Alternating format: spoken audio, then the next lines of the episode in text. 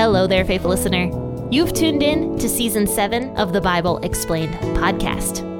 So make sure to grab your cup of coffee because today we are going to be discussing the book of 1 Samuel.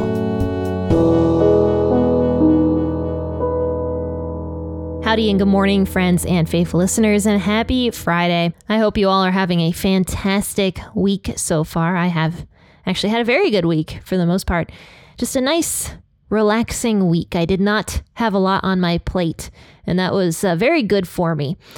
So, what have you guys been up to? I haven't heard from a lot of people recently, which makes me very sad. I, I love hearing from you guys. I haven't gotten a ton of emails. So, tell me what is your favorite board game? Okay, speaking of relaxation, what is your favorite board game? Or if you don't like board games, which I was once in that camp as well and still kind of am, then contact me and tell me that also. What kind of games do you like to play in general? I am not a big fan of really in depth board games unless I'm particularly interested in the subject of the board game typically I don't like very in-depth board games that you have to like learn and it takes forever to learn. I don't like that because that seems like work to me. When I play a board game, I, I just want to be able to sit down, learn it pretty quickly, and play it, or go to one of the games that uh, I already know how to play. Now, something you guys might not know about me, I've never shared this before on the podcast. I am shockingly good at chess. And I say that with some pride because people don't think that I'm good at chess because of how dorky I am, I guess. People, they look at me and they're like, nah, I can beat her. I've never played a person yet who I haven't been able to beat.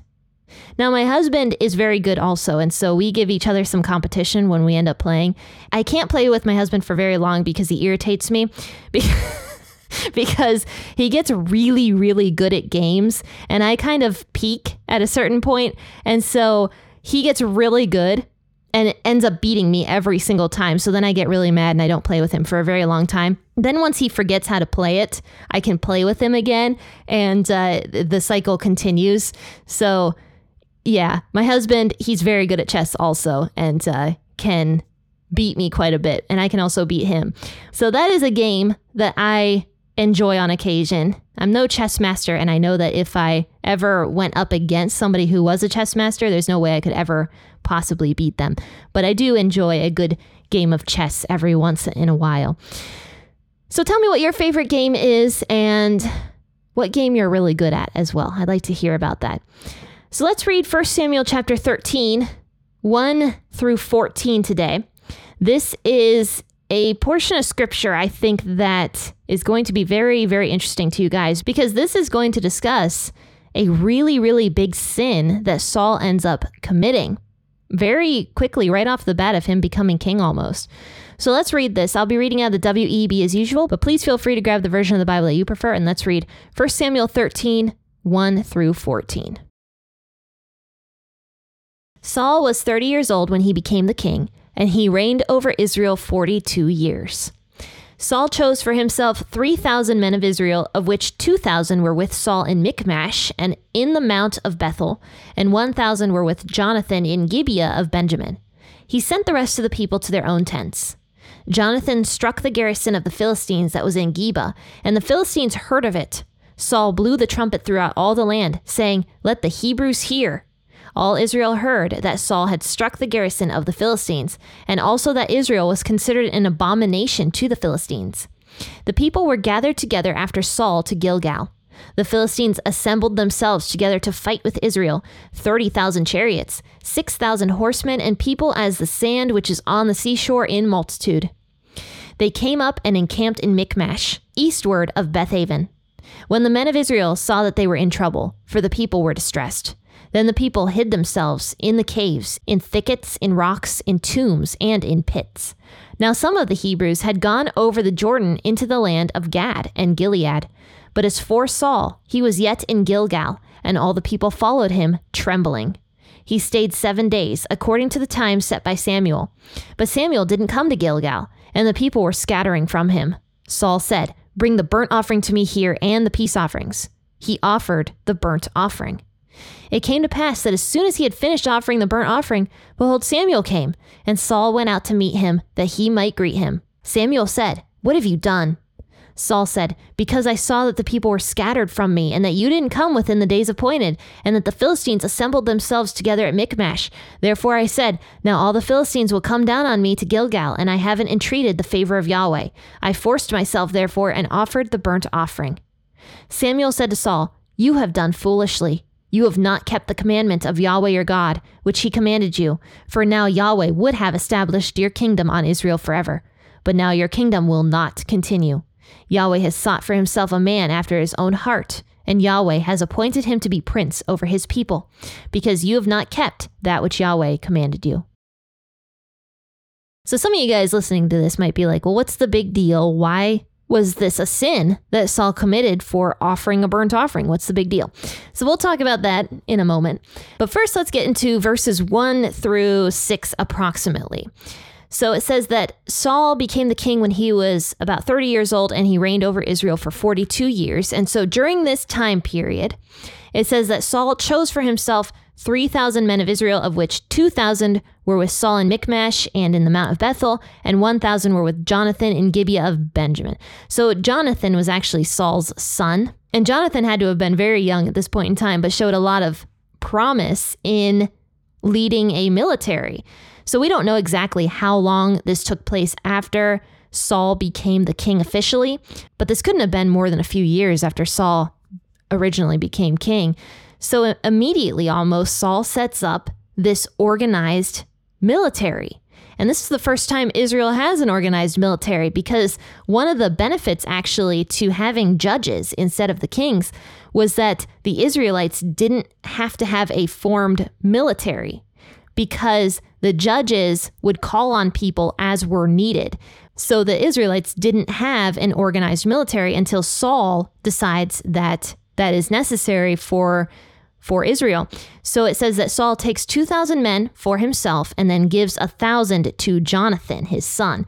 And very soon after, it says that Jonathan actually takes his 1,000 men and goes to Geba, where the garrison of the Philistines was, and he struck it, is what it says. And he destroyed that particular garrison of Philistines. Here's what it says in verse 3, okay? Jonathan struck the garrison of the Philistines that was in Geba, and the Philistines heard about it. Saul blew the trumpet throughout all the land, saying, Let the Hebrews hear. In verse 4, all Israel heard that Saul had struck the garrison of the Philistines, and also that Israel was considered an abomination to the Philistines. So. so Saul just like takes total credit for it. He's just like, yeah, you know, I totally struck that garrison of the Philistines. Listen, Israel, I did it. And he's like blowing this trumpet or having one of his messengers blow this trumpet. And everybody believes that Saul was the one who struck this garrison of the Philistines, even though it was Jonathan. So this actually goes back to Saul's personality. Because if you guys remember how Saul was, he was a very humble man almost to the point of self deprecation. Okay, so he had this like deep insecurity about himself, even though he was very handsome, he still was so insecure about himself for whatever reason. We don't really know why, but you can see that with his personality. Like, he was just very, very insecure. And so now he's soaking up all this praise. He's taking the cred for like going and striking this garrison and just soaking up all the praise and not giving his son, his own son, the credit for what Jonathan actually did. And so the Israelites heard that Saul had struck the garrison of the Philistines and also that Israel was considered an abomination to the Philistines. So all of a sudden, you know, the Philistines hates the Israelites so much and that is because now the Israelites have a king they are starting to win battles again. They are not just allowing the Philistines to take total control over them anymore. And so now the Philistines absolutely hate the Israelites because of the king, most likely. So the people, it says, gathered together after Saul to Gilgal. So for some reason, Saul is still in Gilgal. Okay, that was where he got coronated, and he's just kind of hanging out there. And the Philistines, it says, assembled themselves together to fight with Israel 30,000 chariots, 6,000 horsemen, and people as the sand which is on the seashore in a multitude. So, in other words, there was a lot of Philistines. They all hated the Israelites now. They are all unified against the Israelites. They are coming out to destroy the Israelites completely. They bring all of their weapons, they bring all of their fighters, all of their people, all of their chariots, all of their horses, everything they can to come and destroy Israel. So they set up camp against Israel, is what it says. And so they encamped in Michmash, which was eastward of Beth Aven.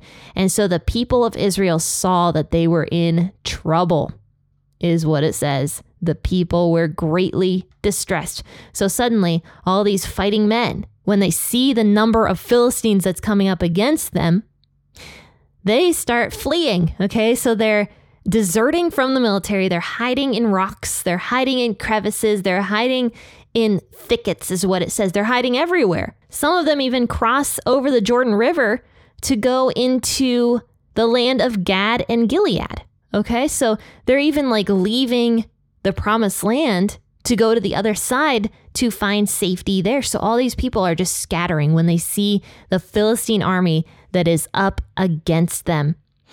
And so the people are trembling, they are in fear, they are realizing that their king that they wanted so badly is not fixing their problems. In fact, in some ways, the king is making their problems worse because now the Philistines hate the Israelites even more than ever before.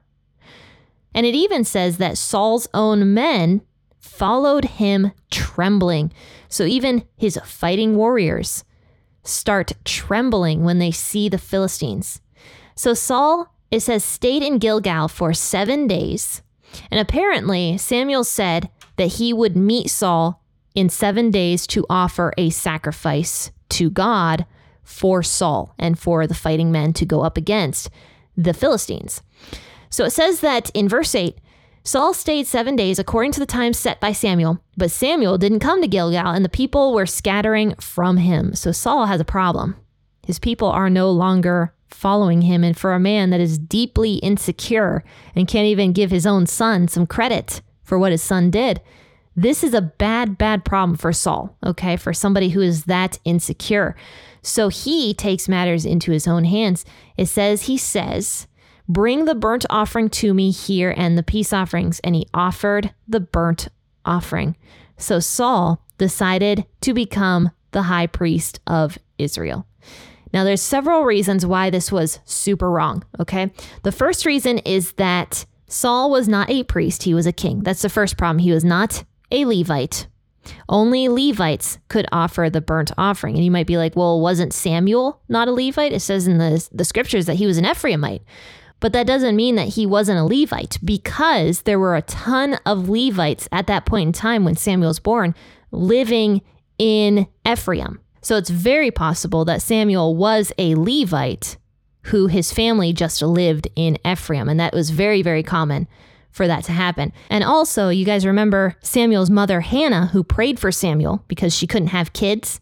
She prayed to God for a son and told God, If you give me a son, I will leave him to do service at the temple. I will basically leave him to become a priest. So, why would Hannah pray that prayer if she knew that she couldn't leave her son to be a priest at the temple because he was an Ephraimite or something like that. So, most likely, Samuel was a Levite who lived in Ephraim. And I just want to make that very clear.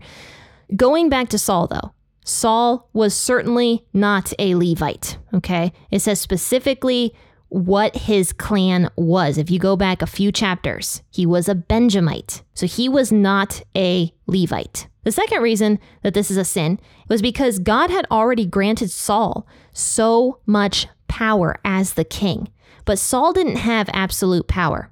He wasn't allowed to be both the king and the high priest of Israel. That's the second reason it was sin. The third reason it was a sin was because there already was a high priest of Israel, and Saul was going above the high priest, Samuel, to offer this burnt offering.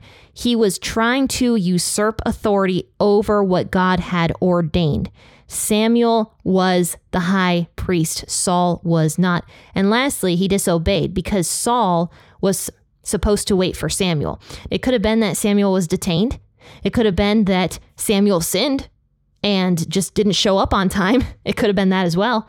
Or it could have been that Samuel got sick. Who knows what happened and why Samuel was late? But for some reason, he was late. And Saul decides that he is going to become the high priest over Samuel and to offer this burnt offering against the will of God. This was a very, very big deal.